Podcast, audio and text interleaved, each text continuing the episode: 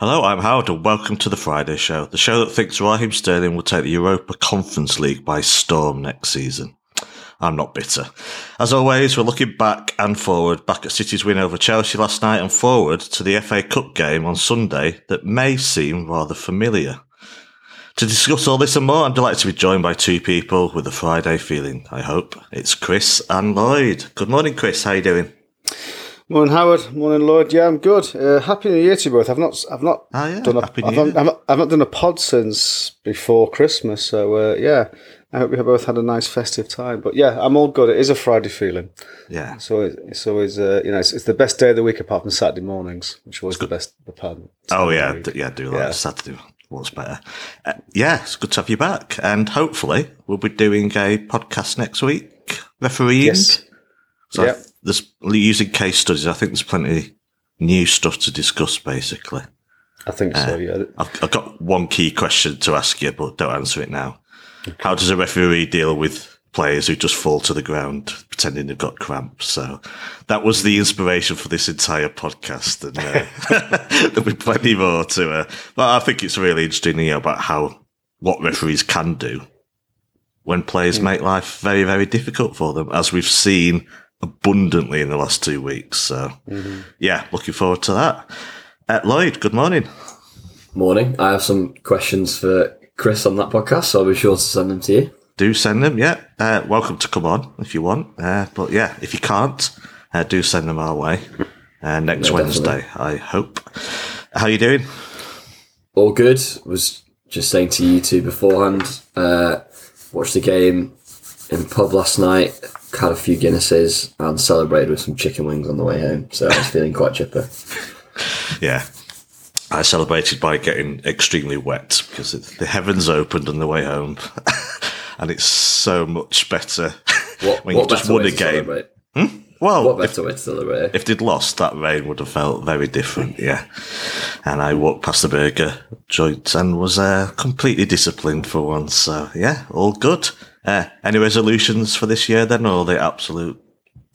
Do you think they're absolute rubbish, Lloyd?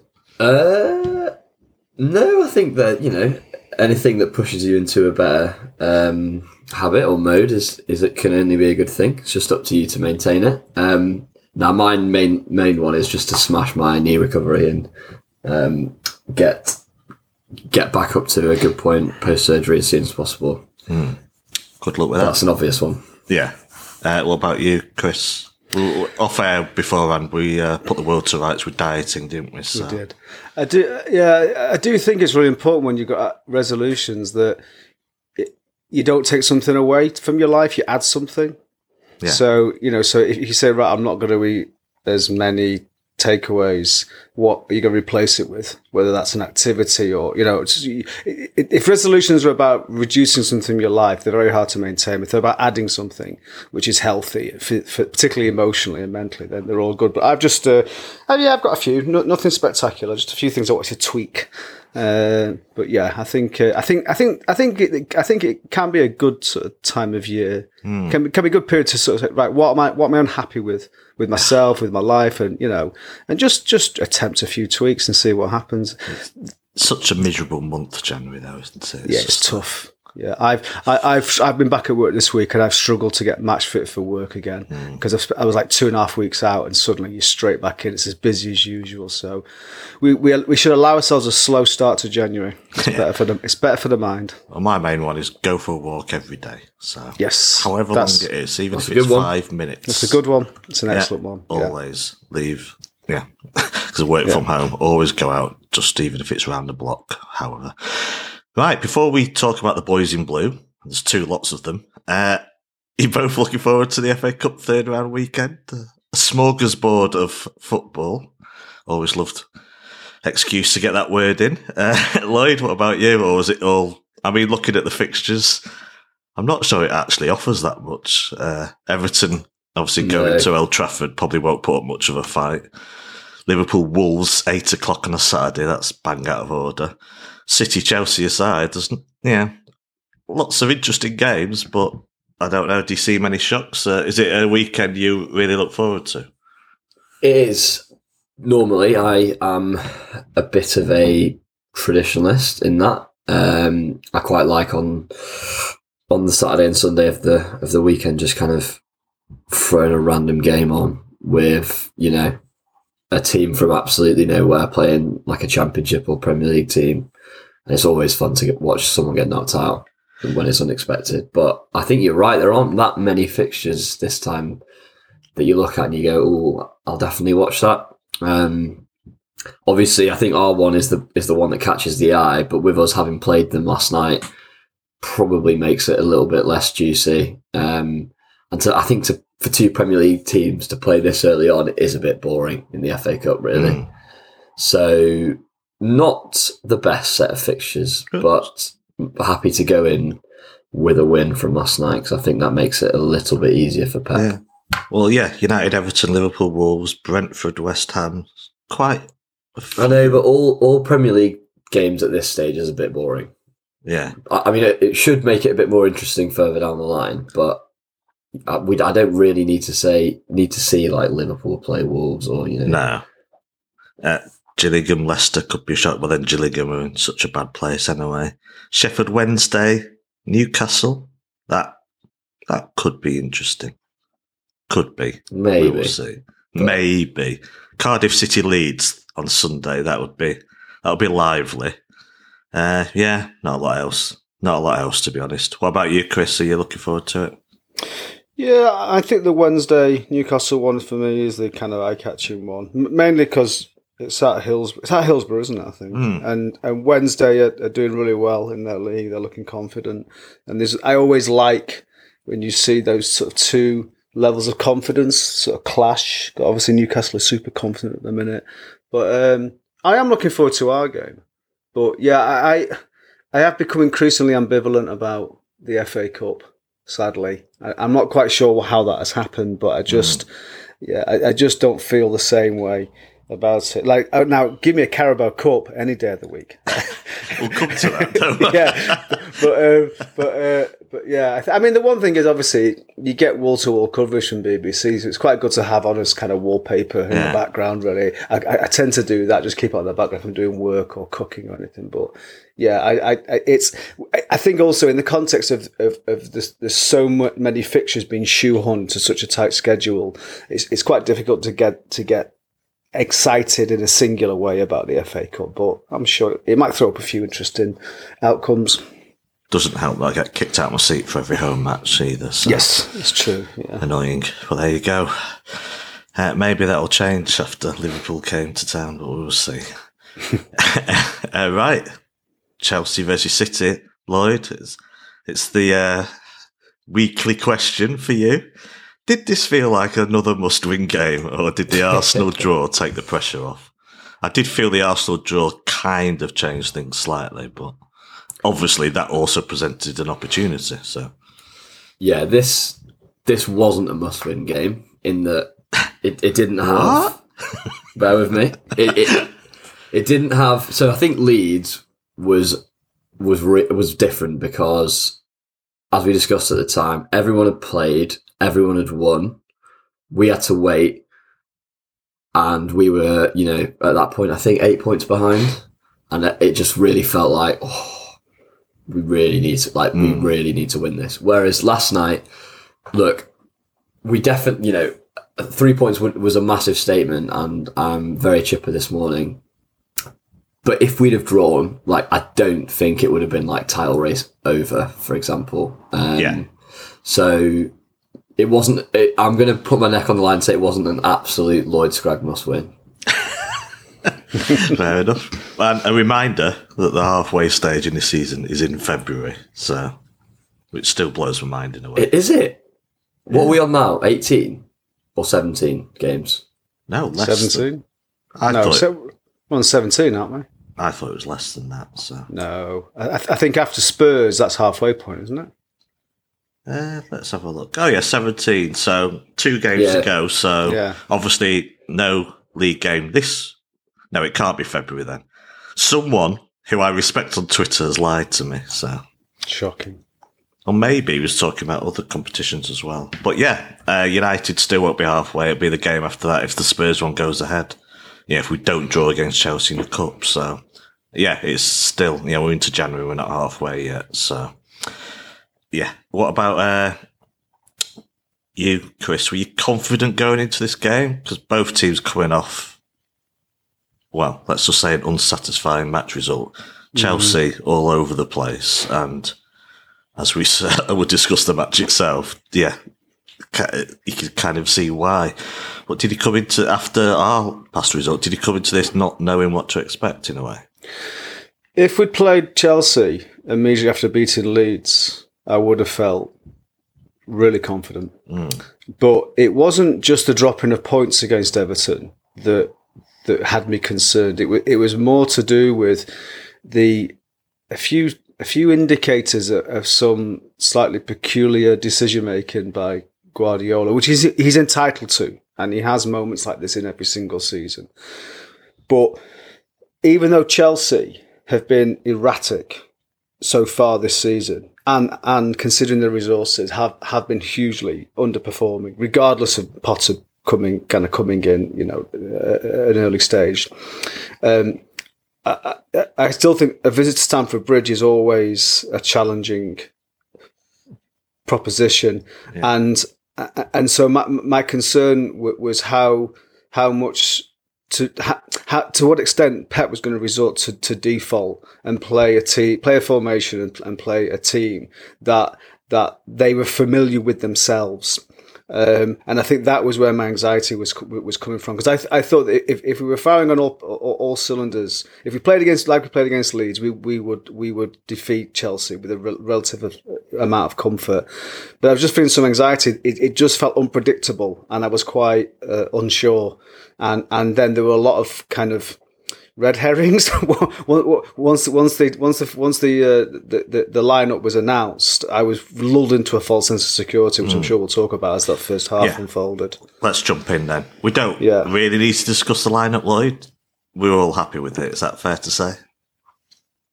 On paper, well, on we can paper. discuss it. That is the key. That is the key. Yes, uh, we're all idiots. Like why? Why when I look at a team and it's I see the eleven players that I pretty much want.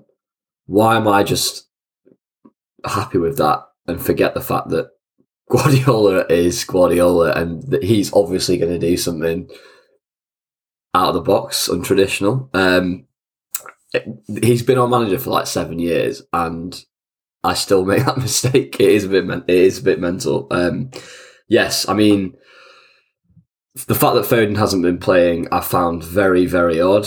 Um, Walker and Cancelo not playing as well has been has been strange. Um, I think Pep's comments gave that a bit more explanation for the first time, but that really is the first time he's spoken about it just before the game, particularly about Walker. So I kind of understand it a bit more. And obviously Rico Lewis has been great, but uh, yeah, bottom line is in terms of an eleven, like I had no complaints really, and when I saw that team, I my confidence levels rose quite a bit. Right, Chris. Hmm. Why? so, all right, let's get let's cut to chase. I think the, the, the quick before I let you to uh, say whatever you want to say. Structurally, it's not something he hasn't done loads of times before, or not, or perhaps even recently but it's more the players he did it with that would be the problem. That would be my angle. But it's fair to say it did not work. This this first half was not a disaster, but his setup for this just no, it just didn't happen, did it? It it's really hard because it's Pep Guardiola we're talking about, you know, and he knows more about he's forgotten more about football than I can ever dream of, of knowing.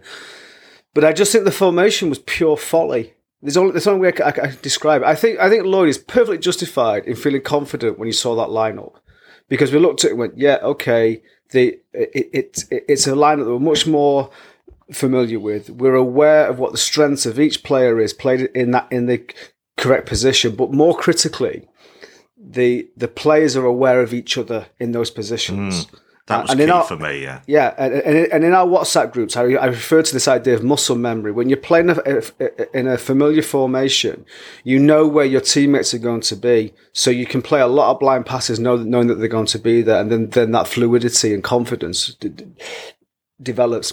I've seen Guardiola, yeah, be be you know innovative. Let's for one way of calling it with, with, with his formations. I just thought last night was a willful attempt to try and counteract any threat Chelsea would hold. And Guardiola failed to see that he was he, he was not going to get the best out, out of his players. Um, and, and I think I think the most the most prominent example of it was was when we made that tr- transition from attack when we lost the ball and there's a turnover. We made the transition from attack into defence because we were playing a back three. Rodri then jumped back, dropped back into that back four. Hmm. But we then didn't have a DCM in midfield. So Chelsea, three times in the first half, just came through our midfield with ease because Gundu and Bernardo could, couldn't stop them. So we were not getting the best out of our players. We're not getting the best out of Foden. We're not getting the best out of Walker. Not getting the best out of Cancelo. And so I just thought it was, I was bemused. But I, if I'm honest, after about, after about 30 minutes, I was actually quite angry as well mm. be, because it was so, it was so explicit that this formation was not working and was completely reductive of what we are capable of, particularly as Chelsea had two key players out and Chelsea not very good this season. So the first half for me was a real struggle to watch. yeah. I mean, the thing with Pep is he's he's done this a thousand times and it's worked, and then you don't say anything, and we kind of pick it up when it goes wrong. But for me, when we went to Anfield, people were saying Liverpool are there for the taking. Now I hate that phrase. you never go to Anfield and Liverpool were never there for the taking. There, there'll still be a huge, yeah, threat and a, a tough opponent at Anfield, even if they're not in good form. But if I was ever to use the phrase, I think this is the one I would use it going to Chelsea. This was the best time in the last 10 years, perhaps, to play Chelsea. They're just not in a good place. And I thought, again, the usual caveat, what the fuck do I know? Pep knows 27,000 times more than me.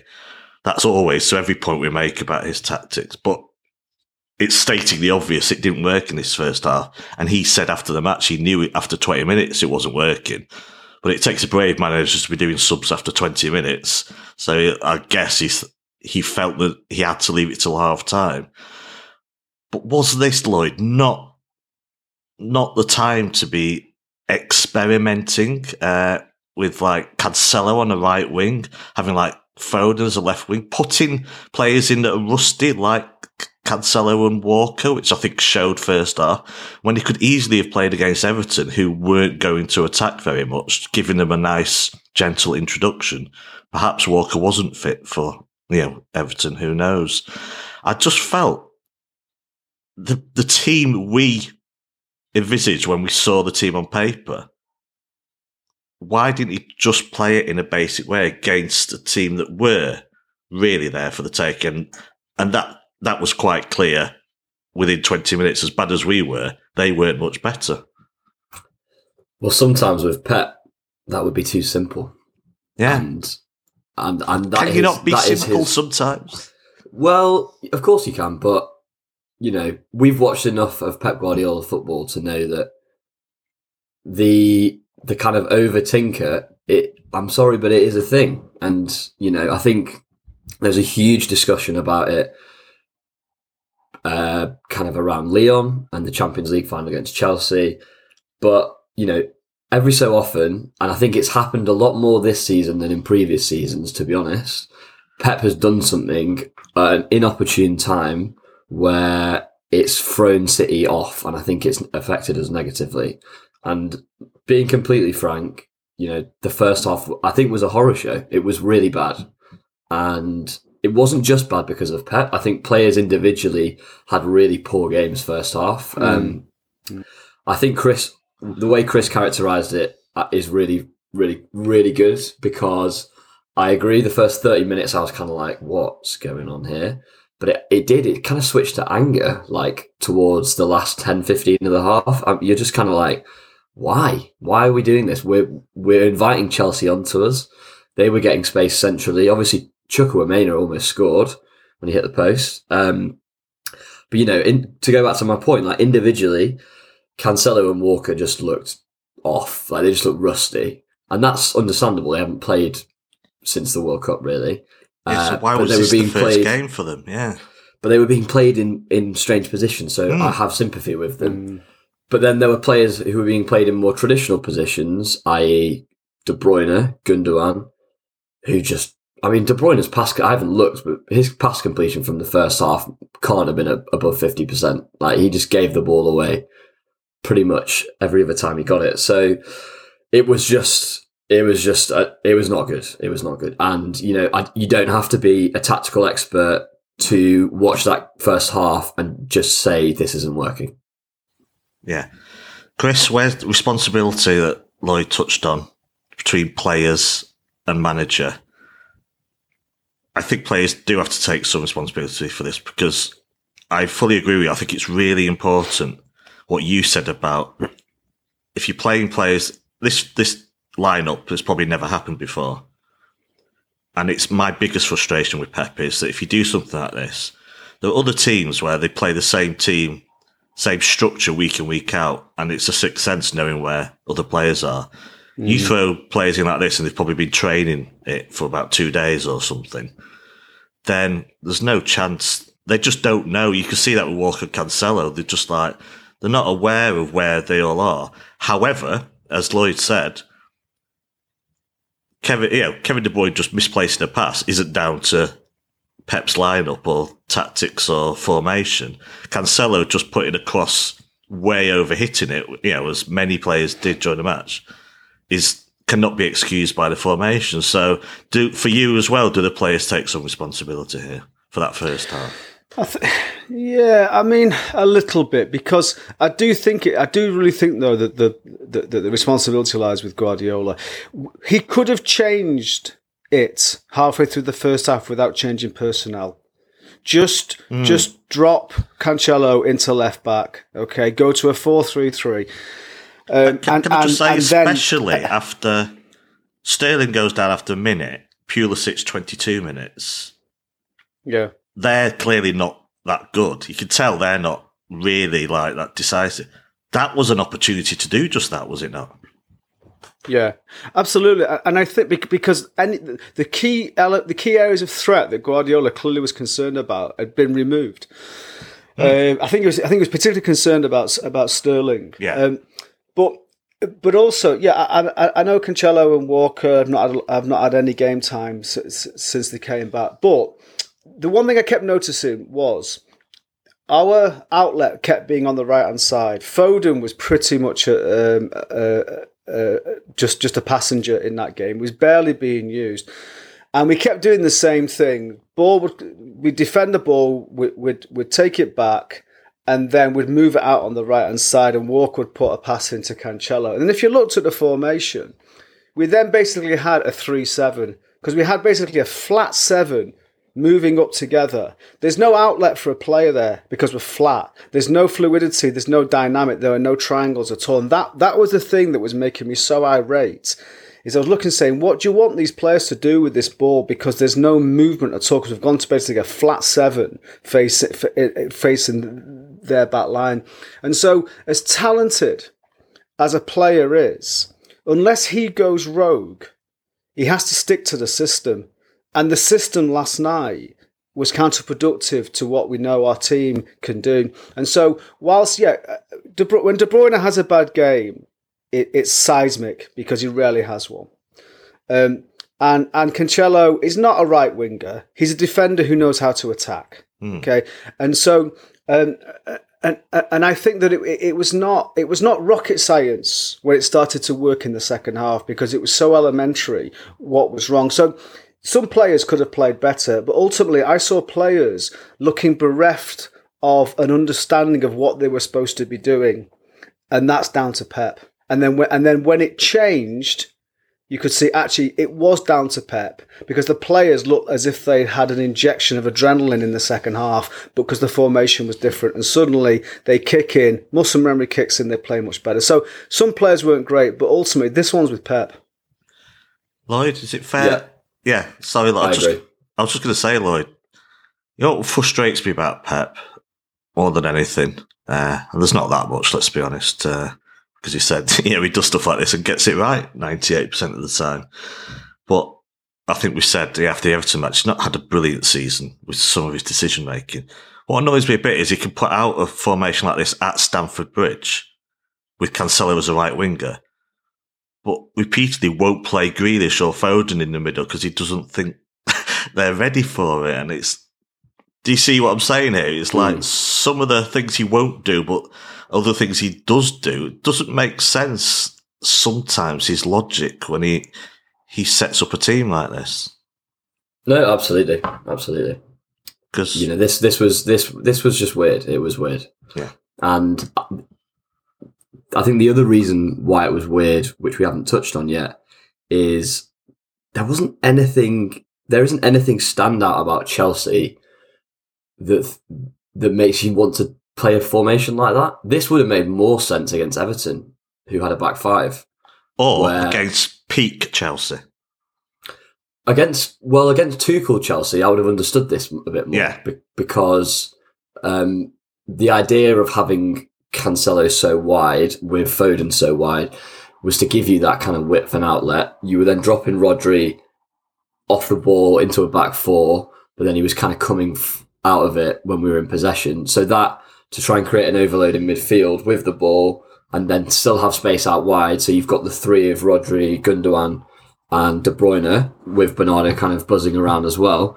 That would have made sense against a back five. So yeah, Everton, Tuchel, Chelsea, etc. But there was nothing about Chelsea last night that kind of necessitated that. So yeah, I agree with I agree with Chris when I said, you know, some of the players were off.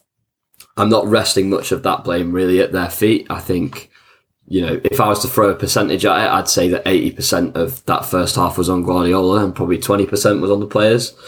Um, and the fact that he didn't change it within the half was frustrating.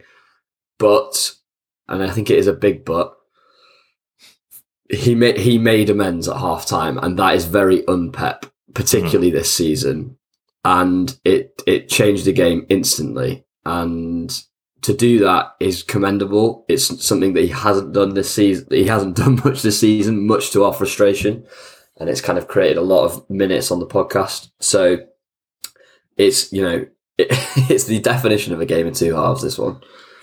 Yeah. Well, I don't know why in my mind when you said a big butt, I thought of Eden Hazard. So keep it topical.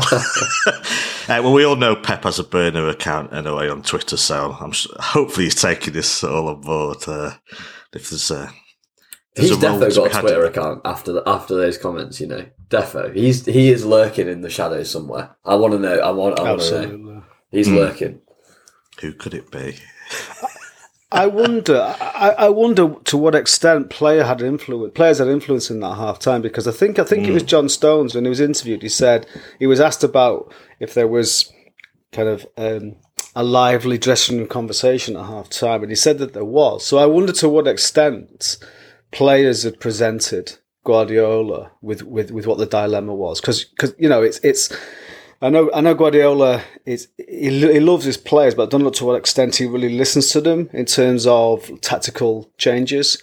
But but there seemed to be how we came out in the second half. There seemed to be some sort of cathartic conversation taking place at half time because we were just unrecognizable from the first half. And it wasn't just about a change formation. The players across the board just looked completely different. They were approaching the game in a completely different way. So I do, I do wonder whether any of the senior players may have led a kind of conversation with Guardiola to express how difficult it was. I don't know. It's weird. I had that same thought yesterday, uh, last night, half time. Mm-hmm. It's like obviously we've seen the behind the scenes video, but that's edited, is it not? So yeah, who knows? But I, I imagine there was a key key opportunity for players to actually, say, you know, the leaders in the dressing room stand and say, "This isn't working. Change it now." You have to like rather than just take take it one way from him. It, it's on him, and I'm sure they do hit back. I'm so Kevin De Bruyne, especially, uh, uh, would not be shy of saying something because when he gets frustrated, you know, you, it's blindingly obvious. Uh, you can see it. But of course, he knew, as I say, he knew it wasn't working, so he didn't really need to be told anyway. Just before we get on to that second half, Lloyd, do you feel sorry for Phil Foden? Isolated, Yes. hung out to dry a bit, Yeah. not a good half. Do you think there's an issue there with him, with Pep, or There's definitely an issue. There's definitely an issue. And I think this is the right time to talk about Pep's post match comments, actually. Um, hey, so I listened to his interview with Sky just this morning before the podcast, doing my DD. And the way he spoke about Grealish was very interesting and I thought very pointed towards Foden. He didn't say Foden, and he hasn't referred to Foden directly, but the body language stuff, um, up until that interview, I think it's been pretty fair to say he's talking about probably Foden, maybe Cancelo. But after his Grealish interview last night, he is 100% talking about Foden. So in the Grealish interview, he says, um, you know, Jack is so, Jack is so, so happy around the place. He has such good body language, some of the best I've ever seen. And this makes such a difference to the team. And it means when he comes on, he always plays well that was obviously a jibe at Foden. Uh, so I would, I would recommend people go and listen to it because for me it was clear as day. Um, there is, I think clearly he's been unhappy with how Phil has taken to not playing in certain games. Um, and I think that's probably what the issue is. And for Phil to only start, I think it's two in the last seven, you know, that is, that is just way off and it is strange. And, you know, we've got to be honest with ourselves. Like when we're watching the early stages of the World Cup and Foden's not getting on, we're giving Southgate barrels, Yeah. being like, "How dare you no, don't play this player? Guy's the best technical player England have produced since Gazza, yada yada yada." So it's odd, and yes, I do feel sorry for him a bit because playing in that position last night, like it's just what can he do? I mean, he hardly saw the ball in the first half, and you know Hmm. trying when to he win did- headers in you know diagonal balls, and it's like, yeah, Exactly. And when he did, you know, he didn't really have much space, and there was no one to kind of interact with because a lot of the we were kind of loading down the right hand side of the of the pitch. So yeah, I feel for him, but he clearly needs to work through this with Pep because it needs to it needs to not become a serious problem because it's probably teetering on on the edge at the moment. Right, half time then. He did make changes, Chris. Uh, Hmm. Thankfully. So even even Pep couldn't wait to the 89th minute for this one. Surely. Uh, but were you a bit surprised at what the changes were? I, th- I, I, I was surprised. Yeah, I thought that he would change a formation and let the starting eleven just have ten or fifteen minutes. Um, to, he took out Walker and took out Cancelo, didn't he? Yeah, and Akanji, Akanji and and- Lewis came. And Lewis in. So reverting and my to his trusty, uh, or trusted players of recent weeks, perhaps. Yeah. Yeah, but but but but but I think the the main the key thing was is he reverted to the formation that the whole team is familiar with and we've found extensive success with. So I thought that was a bit unfair on Cancelo and Walker that because because basically the role that Lewis played is the role that Cancelo plays, which just on the left hand side when we go that back four when the fullback comes inside. So I thought it was a little bit unfair, but then I quickly forgot about that because immediately I could see a difference. Um, I, I think it's it's massive, kind of it's it's a it's a, it's a massive uh, compliment to, to Lewis that that he comes on immediately in that second half, and you know we can see what a player he he potentially is and what he, he he's developing into. Um, so, so I, I was surprised, uh, and I did think it was a little bit unfair. Uh, uh, and just to quickly go to, to back to Lloyd's point about if there is an issue with Foden and to a lesser extent Cancelo, it's it's it's certainly ironic that both those players in that first half formation were the ones who were stitched up the most because they were asked to do things which they just were not suited to at all. So if if Pep is if Pep is using that as, as a sublime message that he's out of order for because it because it threatens uh, three points for us, but um, But yeah, I, I think um, I was I was surprised. I wasn't surprised the formation change. I was surprised that he made those changes with the personnel so, so quickly. I thought he would have given it ten or fifteen minutes. Lloyd, uh, what do you think? Do you think we were instantly better in that second half? So Grealish and Mahrez come on on the hour, and we score three minutes after that. So there you go. There's two subs that work. But did you think in the 15 minutes prior that it was a different City from the first half? Instantly better. Like Yeah. literally 30 seconds into the half, it's just a totally different ball game. Um, the switch made a massive difference. Kind of creating more of a traditional formation, bringing you know Lewis is kind of playing in midfield, but he, he's you know he's playing right back mainly, and he's then when we've got the ball standing in centre mid, and you know that's that's pretty normal for us. Um, but then kind of having Rodri back in his normal position, Ake back in his normal position, and moving Akanji basically into centre half, the structure the structure just just changed, and suddenly we started to dominate the ball in midfield, and we weren't getting kind of run through because yeah, first half, like Chris said, I think there were three or four times where Chelsea just kind of spring through, spring through our midfield in a way that you're just like, what? How did that happen? Like that that shouldn't happen. Um, and I think the the first three minutes of the of the of the second half, we pretty much kept the ball. Um, so yeah, it was a totally different game. And yes, whilst I wasn't that happy with Grealish and Mahrez coming on at the time, I wanted Mahrez to come on, but not Grealish. I'll be honest. Um, they obviously combined uh, almost immediately for the winner, and I'm very happy to eat my hat about Grealish because Well- I thought he was great when he came on. Yeah, I mean, recent stats great, but it doesn't change the fact that he had the two assists last week were the first of the season. I think he only had like two shots on target this mm-hmm. season, and it doesn't change the fact, whatever you think of Grealish, that my main point is they don't work at home to teams like Everton. that doesn't change. Nothing he does now. Grealish can score seventy goals the rest of the season, as can Mahrez they just don't work against low block teams, and, and no one. I don't think most City fans are going to change their mind about that because away to Leeds or a game like this, completely different situation.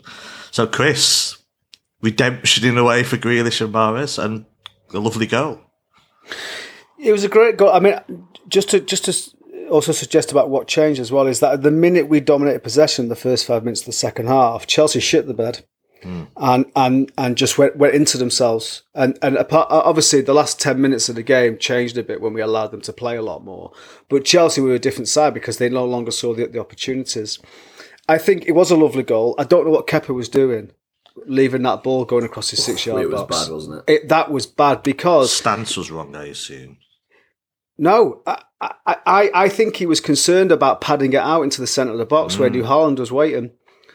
But the fact is to leave it without a looking to see if your left back is ahead of that attacking of, the attacking player was just poor goalkeeping, really poor goalkeeping. But I'm going to go out a limb on here. Whilst Grealish and Mahrez came on and combined very quickly to score the goal, I think if you'd kept Bernardo and Foden on, we was, we, we would still would have scored a goal. So so I'm gonna I- I'm gonna Yeah, put down Yeah. yeah structure. I'm gonna put down the victory was because to his credit, Guardiola, Guardiola decided okay this isn't working. I've made a mistake, and we were going to score anyway. It just so happens that when that when uh, Grealish and Mahrez came on, um, things combined. Like it, it- wasn't just what we did. It was because if you look Grealish's pass, you could say it was not great because any decent Uh, defense and goalkeeper would, would have dealt with that. No, it is. It is a good pass because it's weighted Yeah. perfectly to the Yeah, far it, it is, but that should be dealt with in Yeah, the but that still doesn't mean it isn't a great pass because there's No. no, there's no pass that is impossible to deal with. If you know what I mean, it's still Yeah. a lovely No, I- weighted, And I'm not- positioned. Yeah, I agree. I, I'm not undermining Yeah. Grealish or Mahrez here, but I'm just putting in additional factors just, just so that people don't get confused that the substitutions of Grealish and Mahrez was, was a masterstroke. It, it wasn't. It was a change of dynamic, and also Cucurella can't defend for shit, and and and and, his- and his positioning was poor. However, we we did what we normally do, and the more you keep knocking on door, eventually it will open. So it was a lovely goal, but it was certainly aided by Chelsea's incompetence at that point in the game. Imagine if we spent 60 million on him as well. yeah. Some shrieking, wouldn't there? Yeah, he's. I'm surprised at what a disappointment he's been as a player. He just. He was a bit of a mess, wasn't he, the whole game? Uh, Howard, before before we do Cucurella, I just want to say off, what Chris said there. I agree that I I agree with Chris. I think we would have scored if we'd have kept the other two on, but Bernardo doesn't score a goal like that. So Bernardo true. does Yeah. Bernardo doesn't have that sniff of a goal to follow in at the back post and be in Mahrez's position. He just that's just not that I think that's that actually is what frustrates a lot of people, including myself, about when Bernardo plays right wing. He's fantastic at retaining the ball um, high up. He's fantastic at, at kind of dribbling in and around the box and kind of com- combining, but he doesn't have that kind of you know just yeah sniff of a goal. And I don't think we scored that kind of goal with Bernardo on the pitch. I think we'd have scored a different type of goal, but I think Mahrez deserves a lot of credit for getting into that position, and that's kind of a that's like a Raheem Sterling goal at City, isn't it? Like Yeah. kind of getting in at the back post, great timing. Just for the record, Kepa did that again later on. He did. He yeah. did. He left. He did exactly the hmm. same stance, got on his knees, and just let one go past It's because he knows Cucurella is a top defender, and he's gonna he's gonna be there. Yeah, I mean, he may come good, good because the the club as a whole is just a bit of a mess at the moment. There's 27 players coming Bullet in, dodged, but bullets dodged. yeah, it's not. It's just not. That's why City had a, a figure in mind, but. Whatever the figure was, if he was here, it's yeah.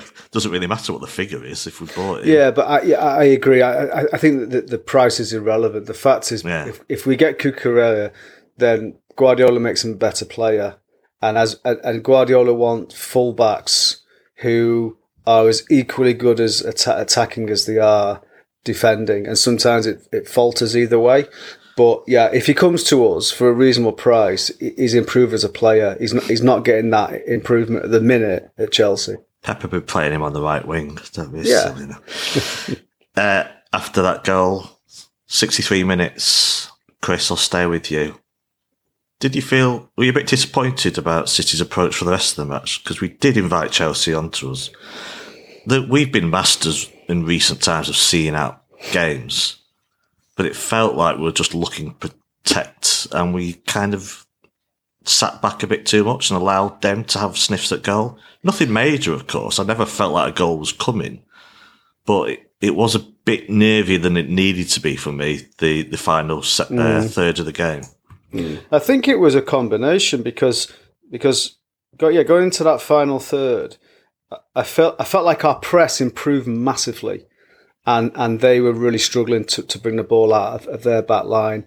Um, but I felt we, I still felt we, we were we were managing the game pretty effectively when they brought on a couple of because basically they, they they Potter replaced Guile with with youth and and energy, and that's pretty much all they had. So they became a lot more headless. Chelsea, but they were still pressing us in our half. I felt City was slightly caught between a rock and a hard place of how to manage the game, in that you know. I, I, I would have suggested in the last five to seven minutes to just take it up into the corner and hold them and frustrate them. But it looks like we couldn't decide whether we were going to stick or twist and, and push him for a second goal when actually to nullify that Chelsea enthusiasm, just kill the game. Shit out your way through it. So I think I think that's how we invited them on. Is we were indecisive about how we were going to manage the game out for the last five to ten minutes, and where we were, you know, Chelsea's strength in that they suddenly had a lot of verve going forward was also their downfall because they didn't have any particular clinical approach or real sort of t- technical ability. So uh, yeah, it, it was about game management, but I guess thematically that sort of felt consistent throughout the whole game from City. We were never quite sure how we were approaching this game, apart from a specific period of about 25 minutes, and and then and then, and then we scored the goal. But we could have made life easier for ourselves in that last 10 minutes. Uh, of course, there were the, not not a game of chances really for both sides. Of course, Nathan Ake hit the post. Could easily have scored that. He's such a threat as well from set pieces. And Erling Haaland flashed one over uh, first half and just failed to get one in the second half on that cross. Bit of a Gazza vibe about it. Uh, I think he should have scored that. no, I don't. I think he threw everything he could at it. So. No, I think I, I've watched it a few times. I think he gets. I think he's got his feet. He's got his feet wrong a bit early. I think he's. It's not. He should be in that position. There's enough time for him to make that. I think he actually doesn't. He doesn't rebound off his right foot. It's about four or five steps early. Um, Right. I think you should. I think you should score that. It was also Actually. a sign. Ke- you know, Kevin De Bruyne was far more dangerous in that second half. Far more incisive with some of his passes. But For the, for the record, forget. forty-one out of forty-seven passes. Uh, Kevin De Bruyne joined the match. So. really, According to SofaScore.com. that doesn't feel right. But okay. Um, I, th- I think he lost. Well, maybe it felt like he lost the ball a lot though in like transition. So maybe that doesn't count. But I think, uh, uh, yeah, Lloyd. I think that's it. It's enhanced because he, he lost it at critical points, um, and and so if if if, if he gave it away six times, it felt because the, those six times it was really we were attacking, so it's really enhanced. The other thing I'd say on Kev is don't forget, pretty good chance um, just before we scored where Bernardo does a madness, kind of dribbles in and out of Cucurella three or four times. It comes to De Bruyne, top of the box, and he Yeah. misses the target by about four yards. It's very un De Bruyne. How many times have you seen him score from that move? And the the Mm. the TV was really deceptive. I thought it'd f- gone past the other post. I did, yeah. Far I don't know what post, was, I don't know what I've been putting my drink, but I thought it flashed past the other post, waiting for the net to bulge, and then I saw the replay. It's go, hang on, he's put it three yards past the other post. It's like, I mean, he just scores them like nine out of ten. It feels like in my mind. So Can we also give credit to Haaland for that opportunity that he missed in the first half when Gundo Oh, yeah. plays him through that first touch? Amazing. My Yeah. God, he takes Koulibaly out with that first touch and, and he toe pokes with his left. If that goes in, that's one of the goals of the season. You know, so again, it's that thing about Haaland. He, he appears to be quiet and passive, and then suddenly this explosion. That first touch was, oh my God, you can't. Well, you can bite it, but you can't. You can't train. You can't train that. That that was if that had scored. Oh my God, the roof's going off. you know- yes, That was that was his first touch of the game. That first touch was his it? First touch of the game. Jesus Christ! Yeah, extraordinary. just for the record, uh, since he joined City, Mahrez scored more Premier League goals as a substitute than any other player. Nine. There you go. I always see him as a bad substitute. You know, one who needs to start games rather than come on. But not bad. That not a bad record at all. Mm, good start. So yeah, we saw it out. Chris, three points. How did you feel at full time? The result is everything in a way. Just for the record, since that night, that night against Chelsea, we won't say what that night was. Uh, four clean sheets against Chelsea, four one 0 wins, I think. Uh, haven't con- yeah haven't conceded against them. Only the second team to do that against Chelsea after, of course, Bolton, 1958 to 1960. So Of course, who could of forget course, that? yeah. Yeah. Uh, everyone knows that. I don't know why I even mentioned it. So, how did you feel at full time? It, what for me, result is everything. Always happy. You won at Stamford Bridge. You're happy, aren't you? But personally, I don't take a lot more away from it than that. So, No, I, I um, the victory, the, the three points was critical. It's a cliche, but it was absolutely critical. And and so you know, it, when the schedule is is as it is, with so many games coming so quickly one after another, and added to that that Arsenal does have this lead. Every game does become. I won't say must win. but Every game does become critical, regardless of, of who we're playing. The there was a, a bit of relief at the end. Um, but the, the the satisfaction of getting three points didn't take away from the fact that I was still bemused and frustrated by the decision making before at the beginning of the first half from Guardiola, and I thought, okay, there's still work to be done there with with that. But um, it felt like a, a statement, um, and it, because we've been here before we've we've been chasing a leader before, and we have the the experience and the knowledge to know how to do that and to not panic. And that was the main thing. Is and I do give, uh, despite my criticism of Guardiola, I give him credit for changing it and allowing the team to play to, to their full potential. So yeah, I was really pleased, um, and uh, because it could have been a very different scenario you know, what? going eight points behind. United Arsenal. up next in the league, of course, and yeah. thankfully this win means they can't go ahead of us. Are yeah. you worried at all that the flaws of this game will be, yeah, well, what Pep might do, uh, left field team selections against United, but United are far more likely to take advantage of, um, you know, a poor setup than a very average Chelsea were. Yeah, I, I think. Uh, I don't know what to what extent Guardiola has a hang up about United as he has had about Liverpool and Chelsea in the last few years, despite the fact they've beaten us on, on, on, on a few occasions over the over the last few seasons. If he if Guardiola worries about a pacey counter if he worries if he worries about a pacey counter attack like he does against Chelsea, then I don't know. We could have issues. I I think we should. Um, I wouldn't say we should beat United comfortably, um, but I think we are the better side. Um, but yeah, it, it, it it's it, it's we're, go, we're going into that fixture against United, probably unlike we've been going in, in against them in the past few seasons. Yeah. Is that is that we're a little bit erratic. We're not playing to our full potential. United have found a fantastic run of form, and so it could be a more challenging fixture. But if we play like we know we can play, like in the first 20 minutes of that second half, we beat anyone in the league. It's just whether Guardiola has the confidence to to to stick with that and apply that with the players. Yeah, well, they haven't got a PE teacher on secondment as manager, so it will true. be a more difficult tie for sure. Lloyd, your thoughts on the match as a whole? Buzzing with the three points. Yeah. I mean, ultimately, that's that's what it comes down to, mm-hmm. and that's what we needed. It's a results um, game. It is a results game. Um, very happy that Pep changed it, and I think for me, actually, I'm gonna I'm gonna go maybe a bit earlier with this, but for me, that felt like a bit of a turning point with Guardiola this season. I think we've seen. I think we've shout. seen him. Good shout, Lloyd. That yeah. I think shout. we've seen him make a lot of mistakes, more than you would expect this this season from a manager's perspective. I think a lot of the time when we've struggled in previous seasons, particularly when we didn't win the league, I think there were a lot more problems from the players individually and injuries. Whereas for me, if, if prior to last night, if you were to kind of boil the season down, and for example, like I wrote my Observer column before Everton, I didn't bag Pep as much as I probably would have post Everton, where I think there have been a lot of games where the reason we haven't performed or the reason we've underperformed has actually more been Guardiola probably than other factors. And that's probably one of the first times apart from maybe his first season where I think that's been the case. So I think the approach at Liverpool was weird.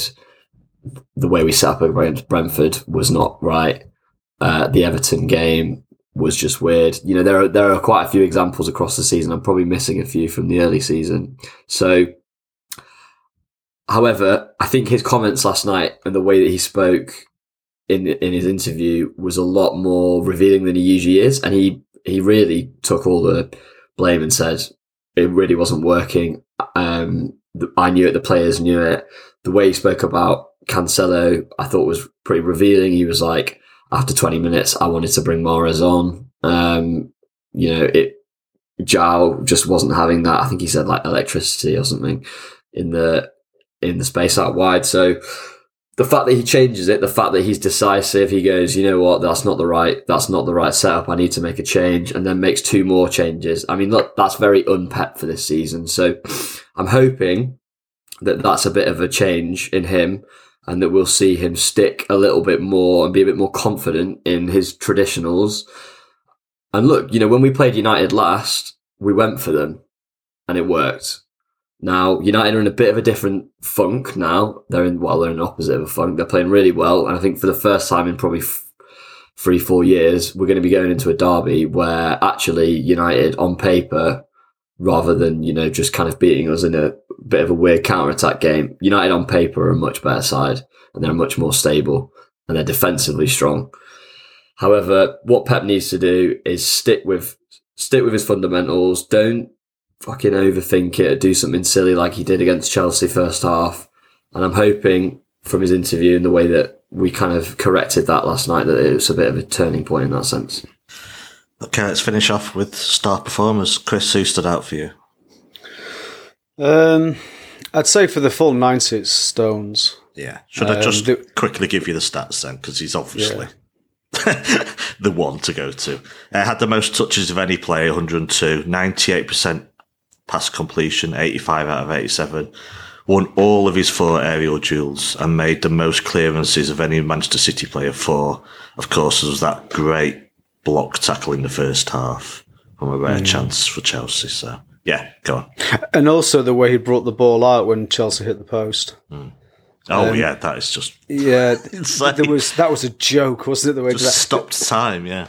But there was also something about his presence on the field. Th- That was the first time in a City game where I've looked at the 11 and Stones has felt like the most senior player in hmm. terms of calm and experience and, and understanding. I, I think I think he's at a threshold point where mentally he seems to be f- a lot better than he's been for a couple of seasons. See and so when Pep said? no, what was Lloyd, do you remember what precisely he said? It was something about when he's good in his head or something, then he's you know a brilliant Hmm. player. Yeah, yeah, yeah. yeah like Very that. loaded, like yeah, it's a, a mental thing if he's not playing well or off. I don't know if talking about off-field stuff, but But Yeah. to give to give Stones credit, he said for the last I think he said for the last two two and a half seasons, John's been in this mode. He's been in he's been like secure.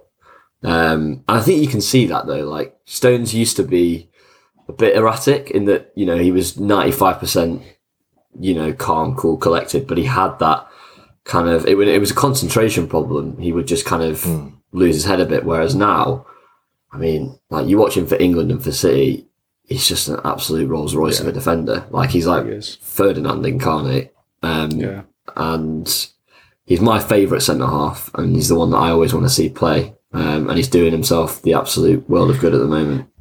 I also think he's our most versatile centre half as well. Each of our centre halves bring a certain skill set. You know, he's a very different centre half to Dias and to Ake, um, but he is right now. Stones is the is the embodiment of a modern centre half, and all that role now requires. Um, and yeah, and he's the kind of defender where more often than not he comes off the pitch after 90 minutes with clean shorts because he's not got himself into a position where he has to go diving in. I know he did against Chelsea yesterday, but that was less to do with him, more to do with no no defensive central midfielder to stop the attack. So he's he's you know whilst he doesn't play left back, he's starting to have that presence of a Paolo Maldini, calm, composed, anticipating, dictating play from the back. Yeah, so he was my man of the match. I think by a distance, really, no one hmm. really came close. Well, he stood out on the pitch as a whole, just above everyone Yeah. else. Yeah. About anyone else you want to mention? Either of you? Rico Lewis for me. Yeah, Yeah. I think um, to come on, I tweeted it after the game, but like to, to, to play away at Leeds in the league, really difficult. You know, Everton at home, less difficult, but still, you know, for an 18 year old to play in a Guardiola team, it is just not normal, to be honest, in the Premier League. But I think to come on in a game like that where we're really struggling and he's basically, you know, Walker's been given the the hook for him to have that level of imprint on the game and help us turn the game like that. I mean, it's it's top level. We've got a serious player there. Pep, Pep's raving about him again. So But he, says it he's all. also he's also playing a really difficult role. If you watch what he does when he comes in the middle, he basically play he's basically the wall in a game of Wally. That the centre halves play the ball to him, and he often plays it back to them, but, but then it generates space and time.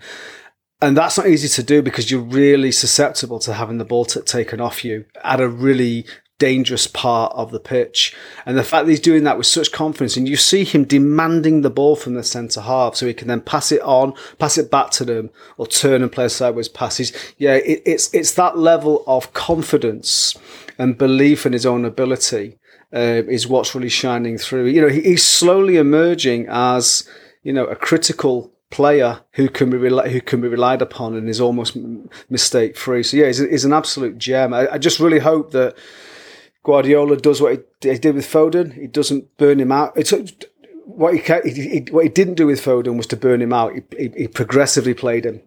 And, and that's what I want him to do with Lewis. Don't put him in all the time. Build him up over the next 18 months so he can become a starter.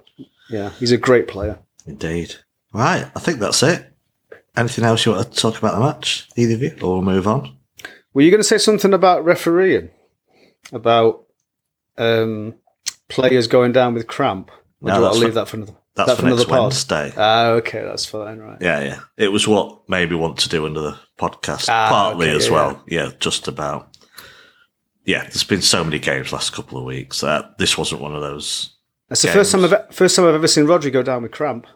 Hmm unusual a, sight there. Yeah. Ref was good in this game, though. So I thought it was excellent. Yeah, yeah. Tierney, I think Tierney is often erratic, but there was not a lot of use of VAR, if any.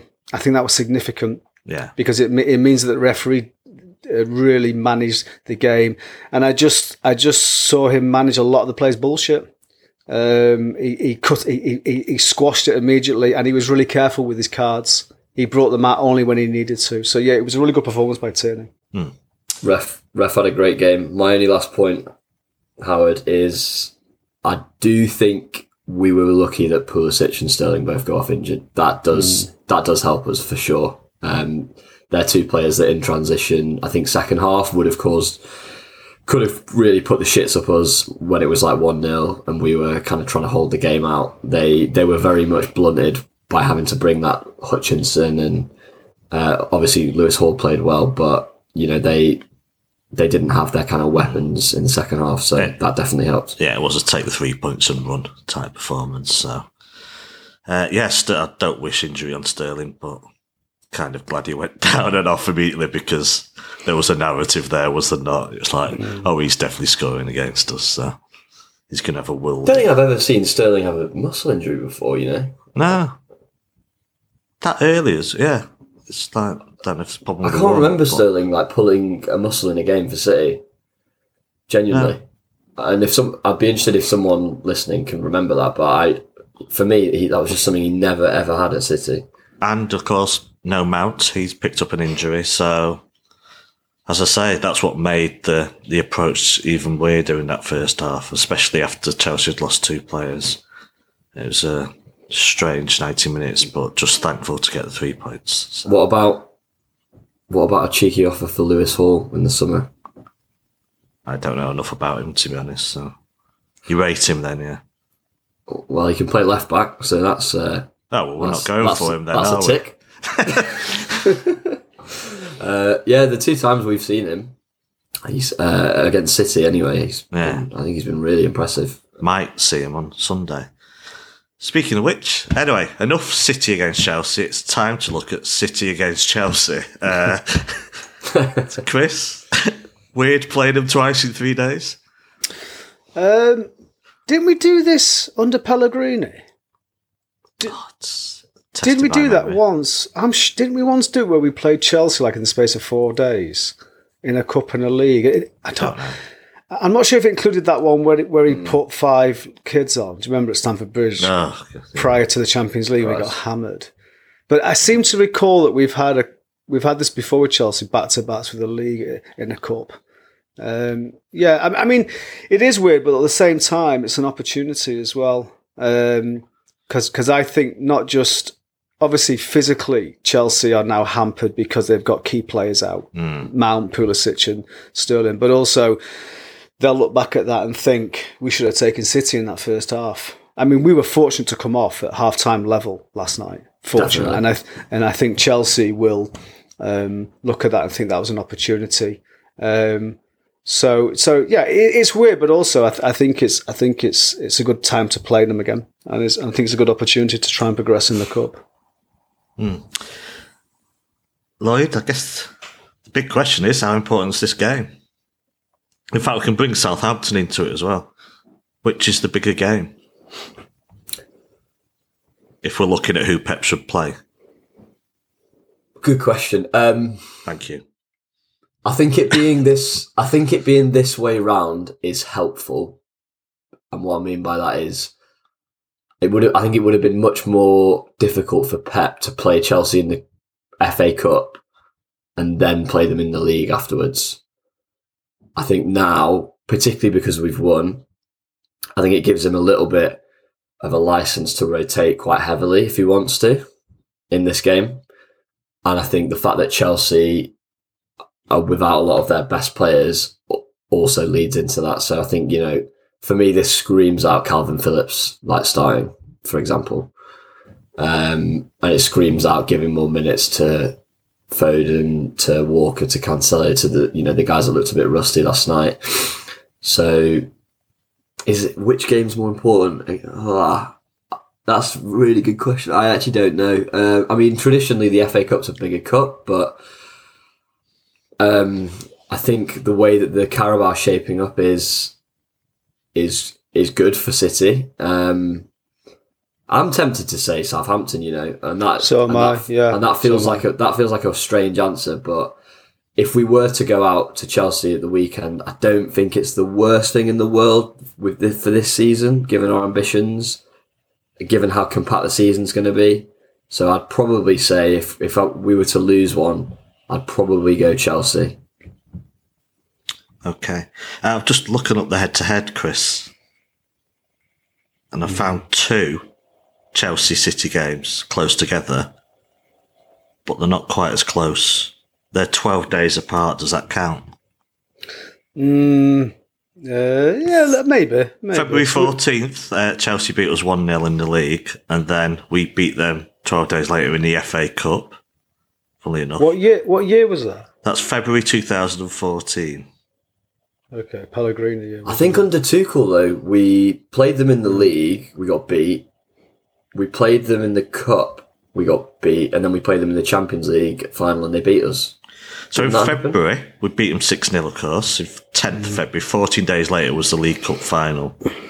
That obviously we won on penalties. So, uh, uh, yeah, FA Cup in April 21, 17th of April. Then in May, that 2 1 home defeat, but we were winning, the, yeah, last minute winner for them. Oh, and yeah, the yeah. Champions League. So that was three times Yeah, in six weeks, basically. So we do have a history of, you know, doubling up, but not perhaps three days apart. So anyway, went off on a tangent there, but just had to look it up. it was uh, annoying me. So, Chris, what about you? Lineup wise, I'm thinking the likes of Walker, Cancelo, Foden. You put them straight back in the side, fitness permitting. I would. And just to say as well, I think Southampton's the more important fixture simply because we're closer to the final than we are in the FA Cup. So there's more at stake. Um, we know what it feels like to win a cup early in the season. Uh, it's a, it's a fantastic springboard. So yeah, definitely, I think Southampton is a priority. Um, it, it yeah, it, it's. I think it is an opportunity for Cancelo and Walker to get more action. I think it's an opportunity for Palmer as well. Um, Yeah. I don't know. uh, It feels like Gomez has gone off the radar uh, completely. I mean, you know, it, it it would feel it would feel short sighted if he was completely written off. But whether he comes in for, for this game, I I think what would be a fair thing to do is to give the players who I felt were slightly kind of thrown under a bus last night with the formation change, give them a chance to to to to play in a formation which they're more familiar with. To get Walker and Cello back in, get Foden back in, um, you know, and, and and and maybe play Palmer as well. Um, I mean, so, he, he could play Foden or Grealish in the middle, which would be, f- you he won't. no, he won't. But This is like the opportunity to do something like that, is it not? Yeah, I, th- I, I, I don't.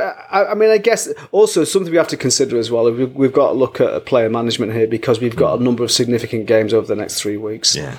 and and a lot of them then leading up towards a Champions League knockout stage, and and so you know, so therefore, I I think it might be as much about keeping players fit and give them enough.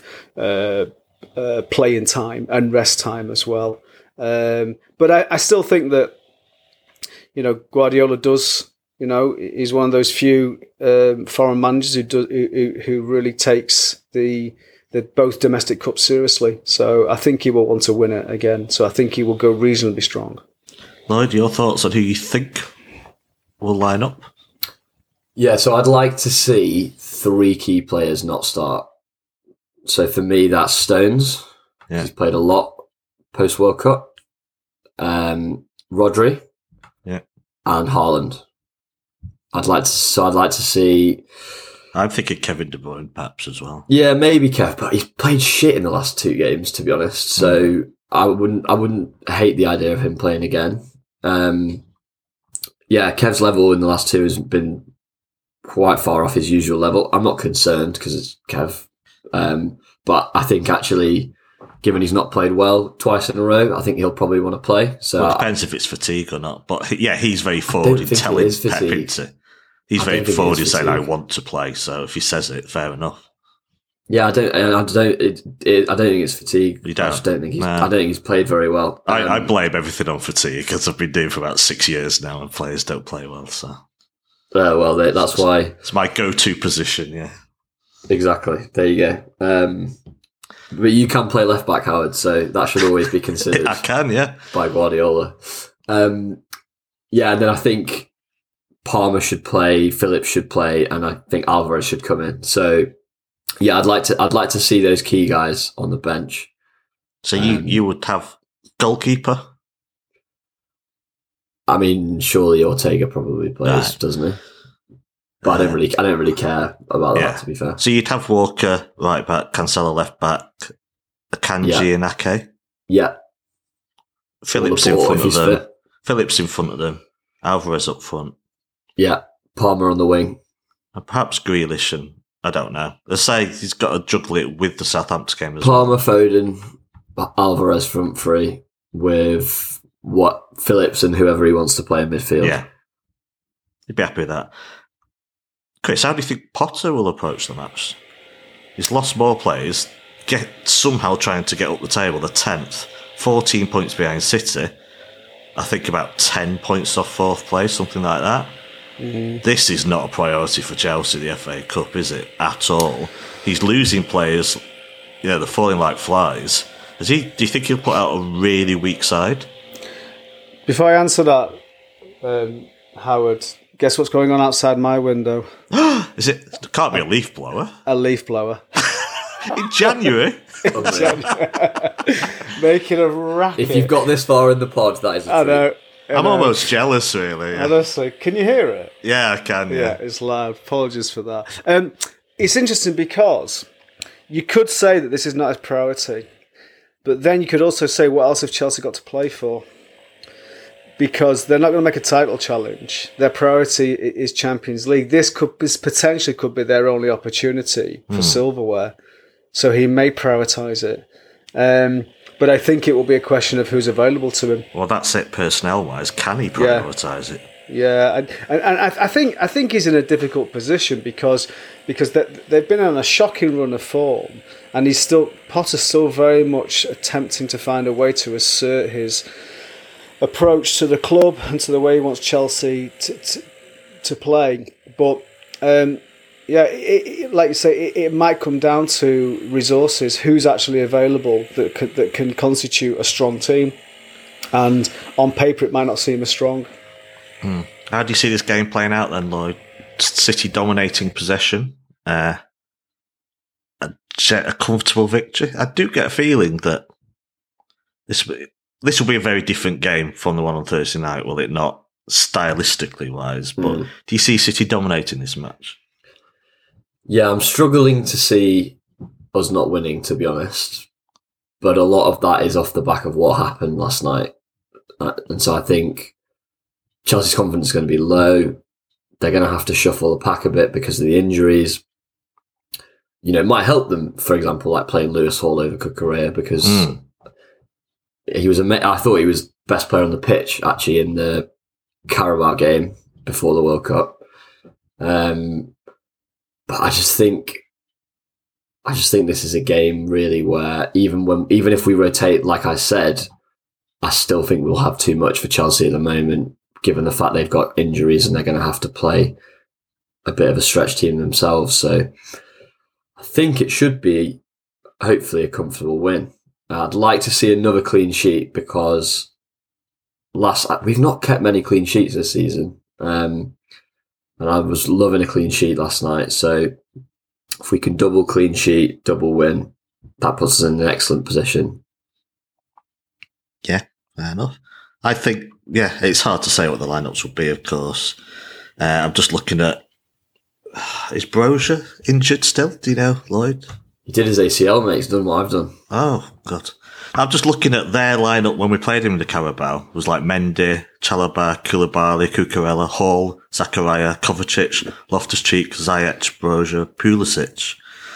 So, yeah, uh, two of them minimum aren't, yeah, two aren't available of them. So, hard to say. Plus what no Mount, plus no Sterling. Yeah. Unless it was a tiny, it can't be a tiny thing if he had to go off in the first minute. So just, I don't know if he can. Yeah, it's going to be a scratch. It's going to be a mixture. I think quite a few youth players for Chelsea. I would suggest quite this, a I'd couple s- for us as well. So I would suggest this is a game that Chelsea do not want.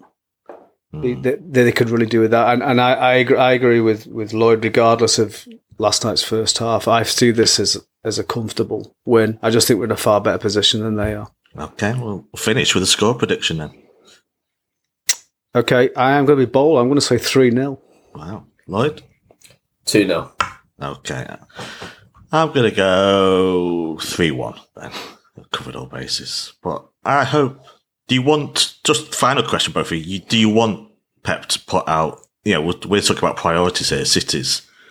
Do you want Pep to put out a very strong side, or are you happy? Would you be quite happy if he delved into youth players? But I guess there's not that many options, really, is there on that front? No, I it's it's with our squad. It's quite difficult to put out a really weak side. Yeah, yeah, it's, exactly. You know, but but I I over the next four or five games, we I think we need to have a consistent body of seven players, seven or eight, yeah, seven players who are starting every match, and then we put rotation around it.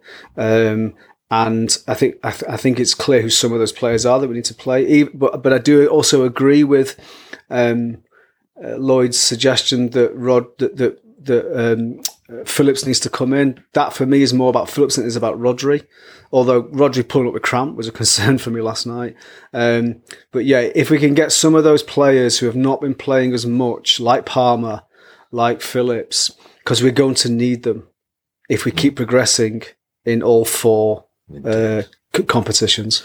Well, Phillips looked pretty svelte to me. Yeah, so he's, Yeah, he's you know it's really unfair because I heard the Chelsea fans calling him UFAP, singing UFAP bastard to him, and and it reminds me of that time when um, Ginola was playing for Villa. Do you remember? And the manager said he he was overweight and he was ripped. And I think the same th- unfair thing has been put onto Phillips now. He clearly isn't overweight. Yeah. He may have been a few pounds. It was more probably more to do with discipline than anything else. He used to sing it to Frank Lampard and stuff. Yeah, I wish I was as fat as Frank Lampard. Yeah, so do I.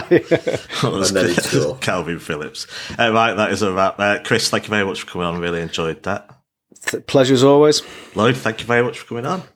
That was cracking. Cheers. Yeah, that's a wrap. We're all off to watch Jurgen Klopp snarl at journalists in a press conference after one dared ask him his favourite colour. Uh, take care, stay safe, everyone. As always, have a great weekend and up the blues.